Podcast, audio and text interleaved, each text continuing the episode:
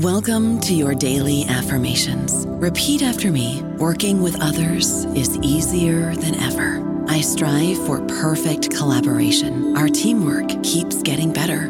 Yeah, affirmations are great, but Monday.com can really get you the teamwork you desire. Work together easily and share files, updates, data, and just about anything you want all in one platform. Affirm yes to start or tap the banner to go to Monday.com. Lucky Land Casino asking people what's the weirdest place you've gotten lucky? Lucky? In line at the deli, I guess? Aha, in my dentist's office. More than once, actually. Do I have to say? Yes, you do. In the car before my kids' PTA meeting. Really? Yes. Excuse me, what's the weirdest place you've gotten lucky? I never win and tell. Well, there you have it. You can get lucky anywhere playing at LuckyLandSlots.com. Play for free right now. Are you feeling lucky? No purchase necessary. Void where prohibited by law. 18 plus. Terms and conditions apply. See website for details. Hello, everybody. This is Marshall Poe. I'm the editor of the New Books Network, and I'd like to tell you that we have a new and improved website. It has two new features that we think you'll love. One of them is a vastly improved search engine so that when you type in keywords, you'll get a bunch of episodes really quick. The other is the ability to create a listener account. And in that listener account, you can save episodes for later listening. So you can create a kind of listening list. We think these features are neat and we think you'll enjoy them. Please visit the site today.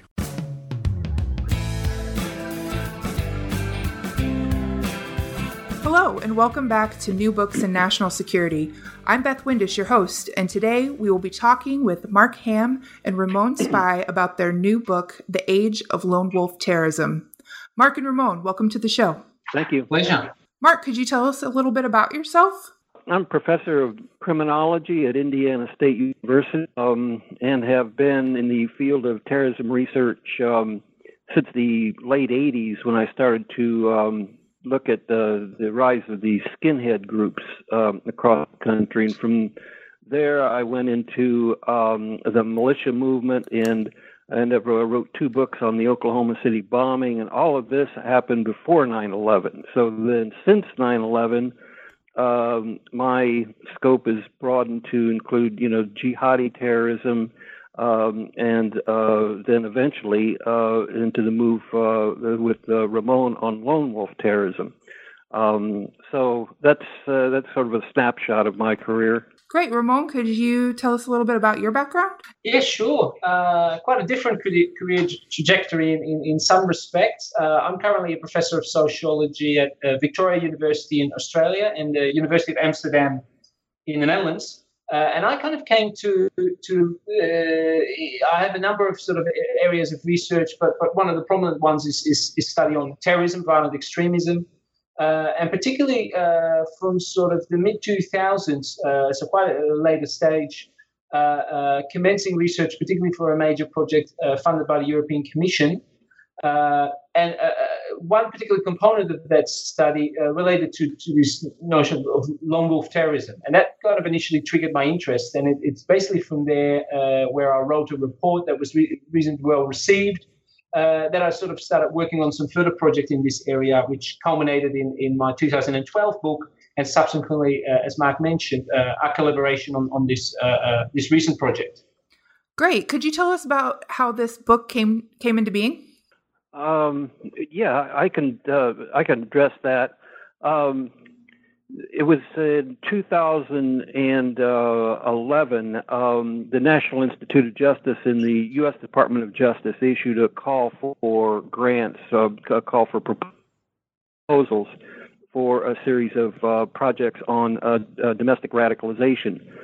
And um, I had been since I'd uh, back uh, beginning in the uh, the the late seventies. I I'd come to the conclusion in one book that Timothy McVeigh was a lone wolf, and um, I began to doubt that uh, almost immediately after the book was published, and I began to look deeper into the Oklahoma City bombing, and determined that you know that was really a stretch. Um, that McVeigh was assisted by at least uh, Terry Nichols and perhaps others, and that this was a broader conspiracy, which you know sort of brought me full circle to the question: Well, then, what is a lone wolf terrorist?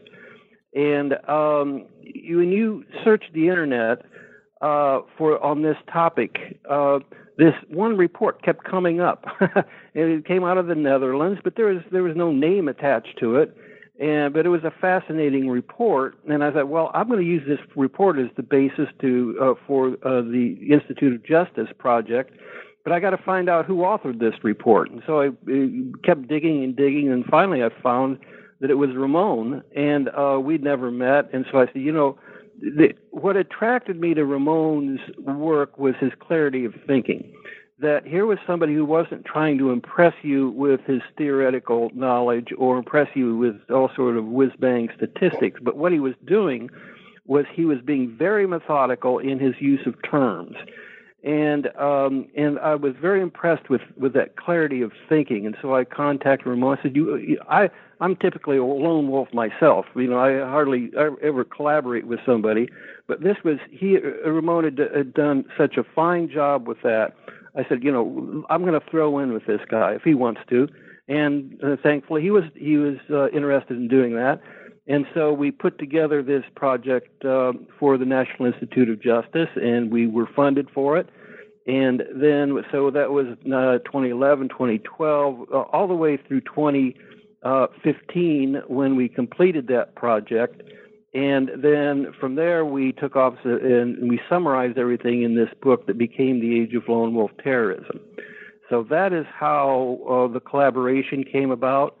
Um, and to this day, uh, I, there are only a handful, maybe five, you can count on one hand the number of, of academic books that have been written on this topic. And and so um, you know that's to the extent the, the, what our contribution I think is that we come up here with this clearly identified pathway or model for understanding the radicalization of individuals who end up uh, committing terrorism on their own. So, from time to time, we see some disagreement about the term lone wolf come up in articles and journals. Can you talk about what the term means and how you use it? Sure. No, you're, you're absolutely right. So it's it's quite a contested term, not just among sort of scholars, but also, for example, in law law enforcement community, right? So one of the criticisms of it might be that it, for example, glamorizes this type of criminal activity. Uh, and also uh, one might say, well, how useful is a metaphor like that when you know when we're looking at, for example, at wolf biology and when we're comparing it to human behavior. Uh, so there's a number of these these critiques which we uh, Mike and I've discussed at length. Uh, and uh, I think the way we use it in this book, so let me start by just, just explain how we apply it, is to really focus on, uh, so at, at a kind of more practical level, at this this no this sense of operational independence. So these are individuals that are not acting as part of, as members of, or being directed by an extremist group or cell or, or, or network.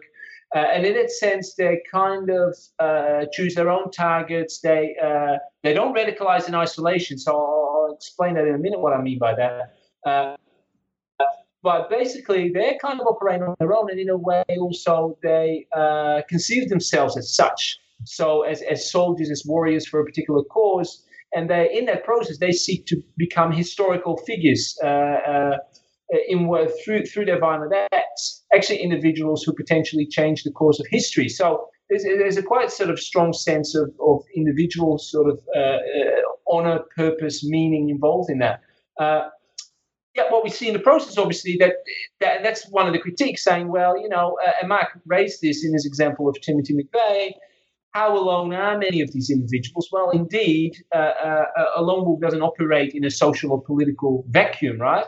So, uh, and, and we'll talk about that later, but in the book, we, we make a big case for how, you know, uh, we need to still look at how these individuals interact with their broader uh, social environments to really understand how this, for example, this radicalization process uh, uh, works. And so, also, when we think about prevention strategies, we still need to think about, for example, about the fact that many of these lone wolves actually love to talk, and they probably talk too much because they want to seek renown for their cases, and they they like to communicate their violent intentions to the outside world.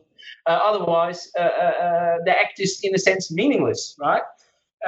And so uh, I take those critiques. Uh, so personally, I, I, understand where they're coming from. But A, I would say there's absolutely no empirical evidence uh, that this term, terminology has ever glamorized any of these actors. If, if and Mark can talk about this later, when we talk about a direct contact with these individuals, uh, they didn't even necessarily frame themselves in terms of this lone wolf uh, using that exact terminology at all.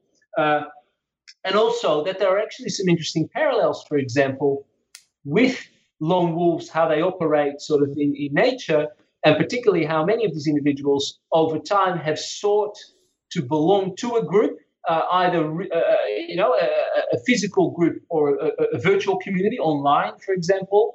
And often they are they are they are sort of drifters, so they've sort of sense of belonging in groups, but they've never quite uh, found it. They never really uh, uh, fit kind of socially or you know in a group or they felt the group was not extreme enough, was a lot of talk but no action. And, and, so for a number, or the group felt that these were undisciplined characters who were a kind of, well, a liability. So for a number of reasons, we see kind of dynamics that we actually also see in, in, in, in, in fact, in, in, lone wolves who, who seek to belong to packs, but for, for, for a variety of reasons may drift in and out of packs over time, but also always looking for that sense of kind of belonging and, and, and purpose. So Mark might want to add to that, but this is a few initial sort of my thinking yeah. around this kind of question.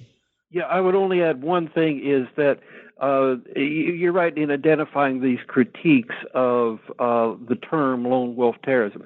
But many times, what the critics overlook there is that it wasn't us, it wasn't academics who who designed, who initiated the use of this term. It was indeed the FBI and the FBI uh, drew that term from a small uh, group of white supremacists uh, operating during the Reagan administration. And they used that term to identify this standalone terrorist, this lone actor terrorist. And they continue to use that uh, term up to, to today. President Obama used that term repeatedly. So this is not a uh, pie in the sky theoretical academic term indeed is just the opposite. It's seen as a, as a valid analytical tool by practitioners. And so the, the critics must first deal with that issue when they when they begin to uh, to attack the those of those of us who use uh, this term. Great, thank you. So the book, um, and Ramon, you hinted to this a little bit, uh, some of the themes. The, the book lays out the model of radicalization and the different stages. Could you walk us through the radicalization model of lone wolf terrorism? Um, okay, I'll, I'll take that first, and Ramon can uh, uh, add to it. Uh, all right, there are five phases to this model, and I'll and I'll go through them uh, one at a time. Um, the first is that the lone wolf. First of all, let me tell you how we got to this. We we got to this, but we this we, this is empirically based. In other words, we identified 123 lone wolf terrorists between 1940 and mid 2016. And we analyzed these uh, 123 uh, lone wolves across 21 different variables. So we're coming up with uh, in the neighborhood of uh, 2,500 uh, original data points. Now, I say all that to, it, to make the point is that this is not a theoretical model. It is not abstract. It has been empirically verified. And so they, let me now state what the five steps are. One, the lone wolves tend to mix uh, personal vendettas with a political grievance. All right, so they have a personal frustration and a political frustration that tend to get melded together. Uh, two is that these individuals tend to have some affinity with uh, with an either an extremist group or an online sympathizer. Now, what affinity means is that there is some sort of of of nuanced uh, liking of these other groups. You know, they they find something in these groups that they they want to model themselves after, or they find something appealing about these groups.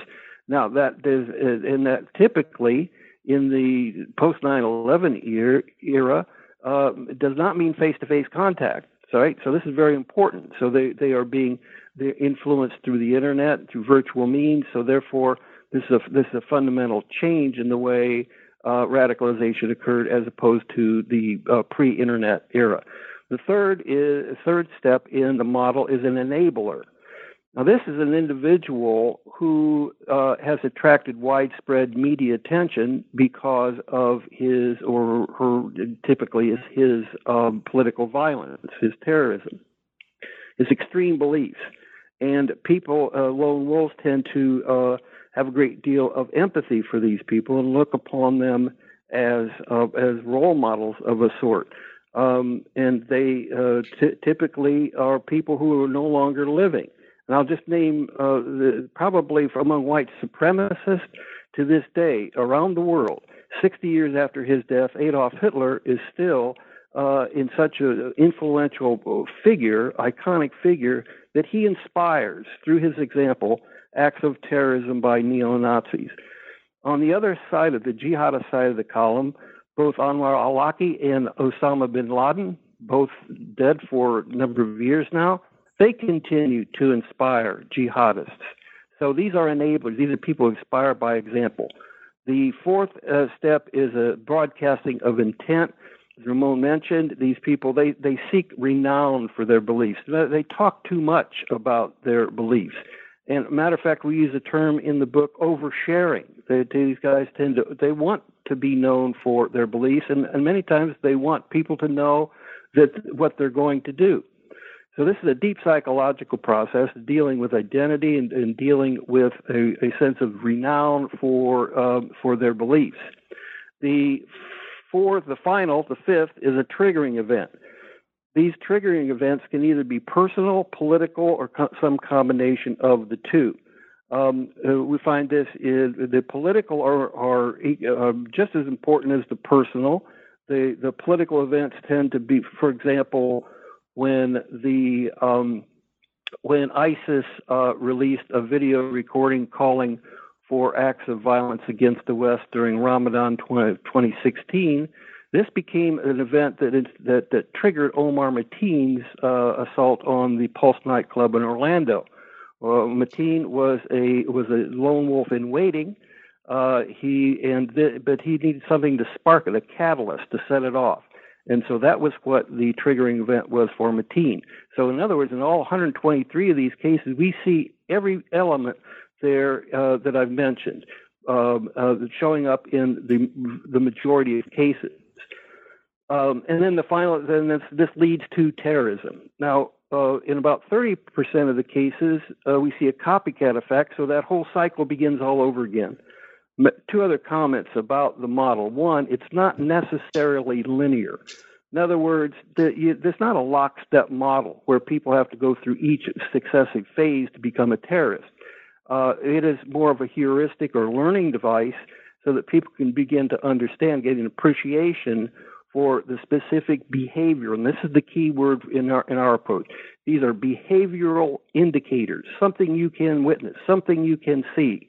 We are not all apathetic bystanders watching these things go by. And so you can see these things and you can act on them. And we provide uh, some examples in the book where lone wolf attacks have indeed been stopped because uh, bystanders, parents, teachers, uh, gun store clerks have, re- have reacted to some of these characteristics. So um, uh, I think that's. I'll leave it at that. That that's a summary of the what we call the radicalization model of lone wolf terrorism. Thank you. The the data that you use to form the model is frequently grouped by pre 9/11 and post 9/11 events. How did dividing the data inform your analysis?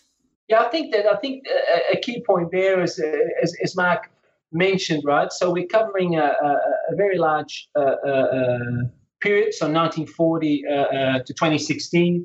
And so, with what we what we were interested in, and what are some of the, the developments, both continuities and changes over time? What are some of the patterns? Where do we see changes? And, and one of the, the prominent changes, for example, is, is with regard to targets, and particularly the increasing targeting of, of military personnel and and, uh, and law enforcement. Uh, but, but also look at some some of the continuities. And so, obviously, there's different ways to do it. So uh, we look in the book in, in, in, in a number of instances. Uh, uh, we do that more, for example, by decade, or we, we do it by looking at some, some of the critical case studies, really, the, the well, what we call the paradigmatic case studies that really exemplify sometimes a shift or discontinuity in, in, in some of the key trends. Uh, but what we also found is, is to be quite useful is to, is to, to look sort of at, at pre and post 9 11 uh, and, and look at uh, uh, you know what are some of the key features, similarities, patterns of lone wolf terrorism before and after. And uh, I think there are strengths and weaknesses to that, and I think it, it helps us to actually make visible some of the more the, the more subtle changes that have occurred over time uh, yet obviously those changes don't necessarily always neatly align with the pre and post 9-11. So for example, I'm thinking, uh, and we, we, we, we do this explicitly in the book, we also highlight some other dates, such as particularly, for example, the election of, of, of former President uh, uh Barack Obama as a, as a key point, particularly in where we start seeing some uh, uh, shifts in patterns of lone wolf extremism among, for example, anti-government and right-wing extremists. So uh, I think it's always useful to, to look at uh, uh, particular well dates, times, time periods uh, in order to be able to identify continuities and changes. But at the same time, I think there, there are there are more than just a pre and post 9/11. Uh, uh, Mark, you you want to add to that? yeah, we, we could do a whole hour on this. Um, on a methodological level, um, if in order to determine whether things have changed longitudinally over time, you need some demarcation. you know, in experimental research terms, you need a pre and a post uh, test, uh, if you will. And so, by splitting the the uh, the data between a pre and post 9/11 era, we have effectively uh, divided, provided the demarcation so that we can make comparisons. In other words, you can't say that uh, lone wolf terrorism is is changing in any substantive way without having such a timeline. And so, strictly on a methodological level, a science, social scientific level, it makes a lot of sense to do that. Um, this allows you to make discoveries. Uh, for example, uh, we, you know, we found five women of the pre 9/11 era uh, who were lone wolf terrorists. All of them were assassins. Uh, we have seen none in the post 9/11. Why are there no women assassins anymore? Uh, uh, who who come out of this lone wolf terrorism back. Why why is that? This is an interesting question, sociologically, criminologically, uh, uh, uh an issue for women's studies. So this is just one finding that we were able to discover by making that demarcation, by making that drawing that line in the sand, and say, okay, what hap- what has happened over time? Yeah, another finding with that demarcation came up in the radicalization chapter. And let's just say the bar graph is very telling about the rise of the internet and its impact. Uh, can you talk about that a little bit? Uh, yes. Uh, well, the uh, you know, I mean, I, I, mean, this is you don't want to get tautological here, but the the the fact that the, the internet wasn't around uh, prior to 9/11, so that there were other ways, other methods by which these individuals uh, developed uh, affinity uh, for extremist causes. And they typically did that uh, in, through, uh, in the earlier years, through um, their, they'd either belong to an extremist group like the Ku Klux Klan, and oftentimes didn't find the Klan uh, uh, violent enough or extreme enough, and so they they like a like a wolf does, a lone wolf does. He splits from the pack and goes out in, on his own and becomes an independent operator. Um, now, along comes uh, the internet and the rise of uh, chat rooms and the rise of uh, pro- propaganda online, bomb making material online, purchasing firearms online, the whole bit. And uh, the face of radicalization begins to change. And so after 9 11, uh, the majority of the radicalization, the locus or place of radicalization, uh, was no longer the extremist group, but was now online. And this radicalization came through um, uh, through an affinity between uh, anonymous online sympathizers. You know, we've we've got people here who were radicalized uh, to go off to Syria to fight uh, with ISIS in their jihad, and they had done so uh, through communicating online with people who had never set foot in Syria. All they were doing was they were confirming uh, in pushing and inspiring and pro, pro, uh, promoting uh, this jihad, even though they had no direct experience with it. So that's an important post 9 11 um, development that uh, every, I mean, uh, uh, every think tank every, on terrorism, every domestic terrorism, international terrorism uh, bureaucracy in Washington has dealt with um, and continues to deal with. Millions of dollars have been spent on trying to figure out how to do counter radicalization online. Matter of fact, it's sort of a cottage growth industry. The book makes a point of highlighting your direct correspondence and interviews with convicted terrorists. What did you gain from those experiences that added context beyond the data you gathered through more indirect sources?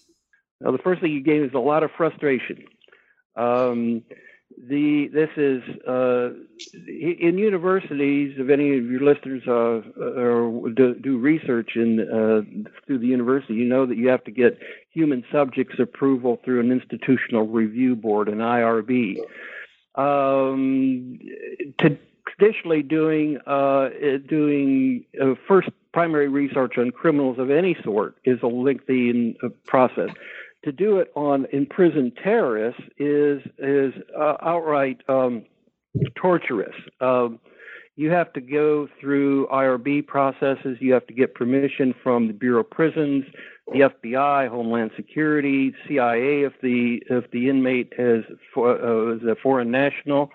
Then you need permission from the inmate, his lawyers, uh, and the warden of the prison. And it took us uh, two years uh, to get uh, IRB permissions on the just the handful of of uh, of inmates that we had direct contact with. Now, having said that, once you get this, this is you you are provided with a bound with some rich data that nobody has ever seen uh, in open sources. Even the even law enforcement, you know, we we we can we can find ourselves with people um, that FBI has investigated that we are able to find out things about because we don't pre- we don't present any sort of the of law enforcement hammer. You know, we don't, and so we, you know we're not intimidating people. We're, we're there as social scientists to try to figure out uh, what the cause these people to behave the way they have, and so through this, particularly the prison interview, uh, and uh, split those interviews up into two days. And so, you know, you're looking at uh, four to five hours um, per day. And so, at the end of that two-day session, and these are all just one-on-one or uh, or small uh, uh, small places where we're doing these. Never two inmates, and and these inmates are usually accompanied by a warden uh, because they're high profile inmates. Um, and so, but through that through that interaction, uh, again, you know, you kind of start slow with questions the inmate is comfortable in asking, and over time you develop a rapport with this inmate, and so he begins to trust you. And after he trusts you, then you move very incrementally to the larger issues of radicalization. And finally, the last place is you go is you go to the act of terrorism yourself. You simply don't walk in and boom ask ask a guy why'd you do it. This is stupid, right? You have to you have to understand, be respectful of this uh, person you're interviewing. You know that this took a lot of that he this person was willing to risk his life, gamble, throw away his life in order to commit this act of violence. Now to get to there, to get to that position where he wants to uh, tell you about that uh, demands a lot of confidence, uh, inter, interpersonal confidence, and, uh, and and rapport building. And so, um, you know, this comes through letter writing at the front end of this, and then uh, speaking to the guards and counselors and people. Uh, uh, I've also interviewed the family members and gone to the neighborhoods where they committed these these acts of terrorism and so you know the you know the the layout of the land, and so by the time you get to the prison to interview these people, you know things about them. You know, uh, yeah, you might walk in. Oh, you see, you had a birthday a week ago. Well, they brighten up. So oh, this guy's taken the time to know me. Or I walk through your neighborhood and I see where your sister lives. She's still there. Everything's okay. Uh, and so this this is rapport building. So you're treating these people not as quote human subjects, but as actual really human beings. And so uh, the long and short of it is that, that, it is very difficult. It is torture. It's time consuming. It is, is frustrating in the extreme. That's the negative part of it. The positive part of it is you you reap a bounty that is uh, uh, that is very unusual and is and is very deep and uh, you know it sort of provides the uh, a whole new way of looking at this phenomenon of terrorism. I found it interesting that you identified previous criminal activity and, in particular, instances of domestic violence as a strong commonality in lone wolf terrorists. What does this information tell us about these actors? Yeah, I think that was one of the maybe not so much surprising, but very interesting findings. And I think uh, so. Definitely, uh, criminal activity, uh, histories of criminal activity in general, but also particularly domestic violence. It's something that I'm particularly a mark. We've had many discussions also about in terms of what this means, particularly also in terms of, and Mark referred earlier to there being so few, and particularly none in the in the post 9/11 era, uh, uh, female lone wolves. What does this mean also between the link between, say, masculinity and violence as a means of in the performance of, of masculinity, for example? And so what we found, so there's a number of things. So that in the post 9/11 era, particularly we saw that interpersonal conflicts of these male lone wolves with women, for example, their girlfriends or wives, uh, quite often featured as, so, as, as sort of triggering events, particularly, for example, when these women announced their intention to leave an abusive relationship, for example. Uh, uh, and that actually became points at which they either get threatened or, uh, or, or, or, or, assaulted. Uh, uh, and, and, and so there were specific acts of, of, of, of very serious domestic violence.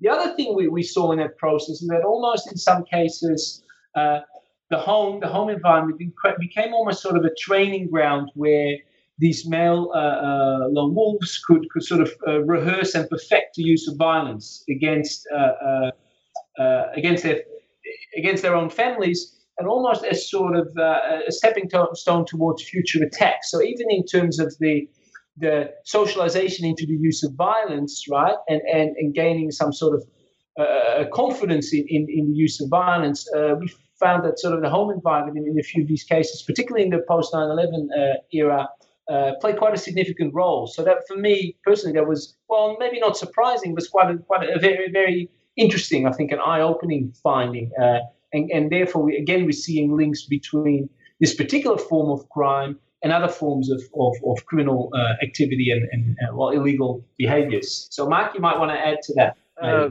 yeah, the, I mean, I, I admit um, that um, this is a very intriguing finding, and I, and I've thought a lot about it, and I don't, I don't have a complete answer to this. The question is, why do lone wolves uh, increasingly attack women? Um, uh, there's a much more to do in that area, and revolving around issues of masculinity, issues, obviously chauvinistic, chauvinistic beliefs, uh, misogyny. Uh, one of the interesting things that you find is, is, that none of these guys in the post 9/11 era um, were in the military and fought in uh, in Iraq and Afghanistan. We found a number of guys pre 9/11 who were World War II vets and Korea, Korea Vietnam vets. None of these guys post 9/11 uh, fought in uniform uh, in in Iraq and Afghanistan. Um, Yet some of those guys were, were, you know, took high velocity firearms and went and killed groups of women. Uh, now there's a story in there, uh, and there's a shift in there. Uh, there's a there's a transformation going on there with regard to this particular type of criminality that is that is very interesting, very troubling. I think one of the most um, uh, harrowing stories we tell in the book is the uh, is the assassination attempt of Representative Gabrielle Giffords uh, by uh, mentally ill uh, young man Jared, Jared, uh, Jared Loughner in Tucson in 2011. Um, that was a particularly brutal crime, and as Ramon was mentioning, these guys see themselves as, uh, as often historical figures. There is some chance that Gabby Giffords was on her way to a, a splendid career in politics. I mean, you know, the, she had a very bright future. That was snuffed out in one instant. And there's an, another example of how these these people are very dangerous, and you know very brazen. Walk right up to that woman, shot her point blank in the forehead. Uh, it was horrible. Now, why a woman? Uh, there are other politicians around. Uh, you know, why her? Uh, what was it that, that moved him uh, to hate this woman so much? So these are these are these are part of deep psychological issues going on here what we did, we didn't go into this looking for this. This is not a deductive process. It was all inferential. Oh, oh my God! You know, once we got done, we looked back at the data. We saw this. There's this pattern going on.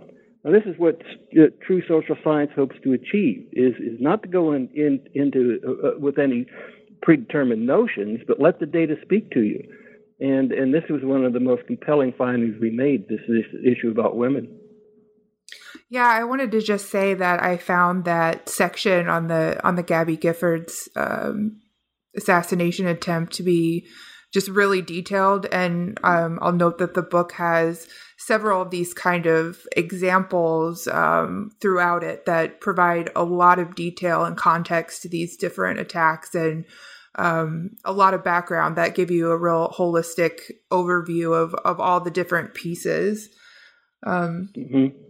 I also just wanted yeah, to touch and- upon um, that you, towards the end of the book, and even in other places, you talk about the the FBI sting operations and the the role of those sting operations in counterterrorism efforts. Could you could you talk a little bit about those and what you found? The FBI sting operations against lone, uh, typically lone Muslim males. Um, is the the federal government's most ambitious attempt to control this problem of lone wolf terrorism. And what this amounts to is uh, sending an undercover uh, informant. That's a redundancy. All all informants are undercover by by, definition. sending sending typically these are these are criminals. Uh, somebody's been caught and busted for a crime, and the FBI uh, notices that these people have a potential to become a confidential informant. And so what they'll do is they'll flip them. You know, they'll say, all right, you know, you're going away to prison for life, or we'll make you another deal. You go out here in such and such a community and find someone who is has a proclivity. That's the legal term, a proclivity for committing an act of terrorism. And oh, and you begin to ensnare, you begin to encourage this person to commit an act of terrorism operating uh, uh, uh operating through the FBI, they begin to uh, encourage these people to join a conspiracy to commit terrorism. Over time, FBI undercover FBI agents then are added to the mix, and and, uh, and uh, after six eight months, what you've got is a full blown what looks to be a con- a terrorist conspiracy. What this is is an attempt, and here is the this is the contentious term, entrap entrap these people into an act of terrorism. Now, what our argument is, and when we look at the interview these guys and look at their backgrounds, they were not, they didn't have the criminal skills to commit an act of terrorism, a bombing, let's say, by themselves. They didn't have the resources, the money, the vehicles, the know how to commit these acts of terrorism. Only when the FBI intervened and radicalized these people uh, were they able to uh, to to go down this this road uh, eventually toward a terrorist event? Now, none of them are terrorist actions because at the last minute, uh, the FBI intervenes and uh, arrests this person, and it usually gets reported as um, as, as supporting providing material support or attempted uh, bombing. But this is, the sting. Um, you know, the FBI's used stings in uh, white collar crime cases, uh, mafia cases, and since 9/11, they've begun to apply it more and more. Um, it happened before 9/11 too, but since 9/11, they've they've upped the ante, um, and they have uh, have uh, doubled on their efforts to to try to initiate these stings in Muslim communities across the country. Um, there are when we looked there were at least there were there was one according to James Comey before he left office was that there he said there were FBI investigations going on and terrorism investigations in all 50 states. What, what he was talking about these were t- these were sting operations that were going on, and so these are multi probably billion dollar um, operations. Um, and their intent is not really to stop an act of terrorism, but it is to demonstrate to the public that the FBI is indeed doing something about terrorism. And so, what they, these need to be spectacular tales of a, of a foiled plot, and then the media trots these people out and said, "Well, you know, we stopped another one." Well, they weren't really stopped. What we're arguing is that there's a better way to do this. You don't have to just then you these guys go to prison for 30 years to life there's a different way to do this. You don't have to encourage somebody to to bomb other Americans. You can provide them with an off ramp to the radicalization. Many of these guys are mentally ill, drug addicted. We found one guy who was so mentally during this thing he actually circumcised himself on the streets of Harlem. Now, there's a guy who you could probably do something different with rather than encourage him to bomb a, a, a subway. Um, and there are there are other cases, many uh, that that this scenario follows. These are marginalized people with drug and alcohol problems and mental illness problems on the margins of society, and the FBI is exploiting them for their own uh, reputation and and uh, and their, uh, to demonstrate so that they're winning this the domestic war on terrorism. These are highly controversial uh, operations when you speak about, Ramon can probably confirm this, when you explain these FBI terrorism stings to uh, European audiences, they are appalled. Uh, nothing like this happens in, in in Europe. Nothing like this happens in the UK. Um, uh, these are these are these are a unique product of the FBI, and they have some roots back in uh, the legacy of J. Edgar Hoover and COINTELPRO and uh, these uh, programs to stop dissidents during the uh, late 40s up through the mid to to the early 70s. Yeah, it's a good point, Mark. And, and just to add to that, you're absolutely right. So, for example, in the European context, uh, they recognize this idea of hey, you might have alternatives when when one of these individuals comes on your onto your radar, right? You have you have you have some choices of, of which, which path do you follow, of which the sting operation is one. Uh, in Europe, for example, they're working uh, particularly hard also to uh, enhance the access of these individuals then to uh, uh, decent support. So, say mental health care, uh, etc., to actually ensure that this person doesn't follow that, that, that path either to violence or to, to jail and actually uh, is is offered opportunities to uh, to find you know well a improve health, but also b to find meaningful opportunities in, in society. So there's actually for example, in the in the, the European Union context, uh, there are quite uh, ongoing uh, talks and, and and programs around those kind of issues. So there's the awareness, indeed, of hey, this presents us with you know decisions we need to make, but I think generally the, the consensus is that the, this is not the way we want to go. We actually want to see what we can do more on the preventative side, actually preventing these individuals uh, from from from radicalizing uh, any further, and actually uh, gaining sort of meaningful opportunities to, to to have a sense of sort of belonging and inclusion in society. So it's, it's, it's quite a different approach indeed. Well, thank you both. Um, I really enjoyed reading the book, and I will say, while it is very rich in data and sources. It's also an extremely accessible read. Um, before we let you go, would you mind telling us what you are both working on now? Uh, well, not much. Uh, it, you know, I, am just re. I'm basically, um, I guess, in the last uh, eight months or so, I've been reacting to invitations. You know, write a book chapter. Wrote a book chapter on uh, um, protest music uh, and why it matters in the Trump era. You know, we're we're seeing uh, protest music is it ain't what it used to be. Um and uh it's uh, but we you know we haven't seen marches like we have uh during Donald Trump's presidency. And so I'm asking the question in an article about you know what was what role does music protest music uh is there is there any way like through rap you know can can we somehow replicate you know what Pete Seeger or Dylan or uh, Woody Guthrie did in earlier e- eras. You know, that seems can can that does Eminem or uh, you know Chance the Rapper or Lil Wayne or does that, can that be expressed through uh, through rap music? Uh, that's intriguing me. It, I also done a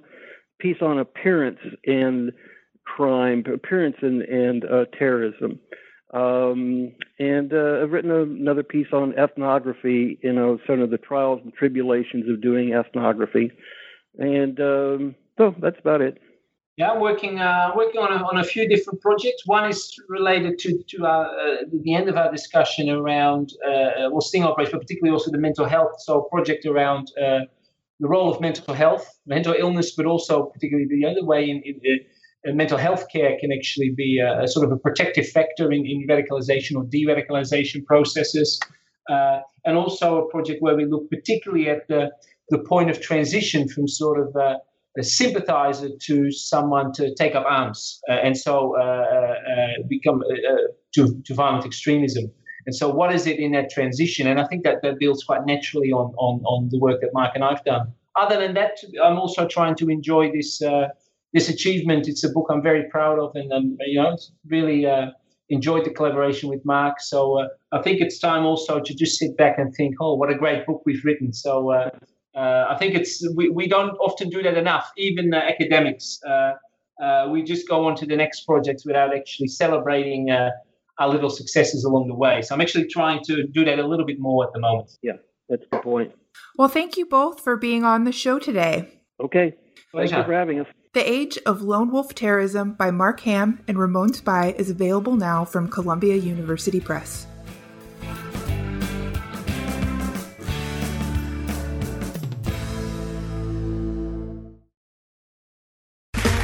Okay, round two. Name something that's not boring. A laundry?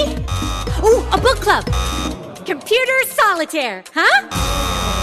Ah, oh, sorry, we were looking for Chumba Casino. That's right. ChumbaCasino.com has over 100 casino style games. Join today and play for free for your chance to redeem some serious prizes. ChumbaCasino.com. No purchase necessary. Full prohibited by law. 18 plus terms and conditions apply. See website for details.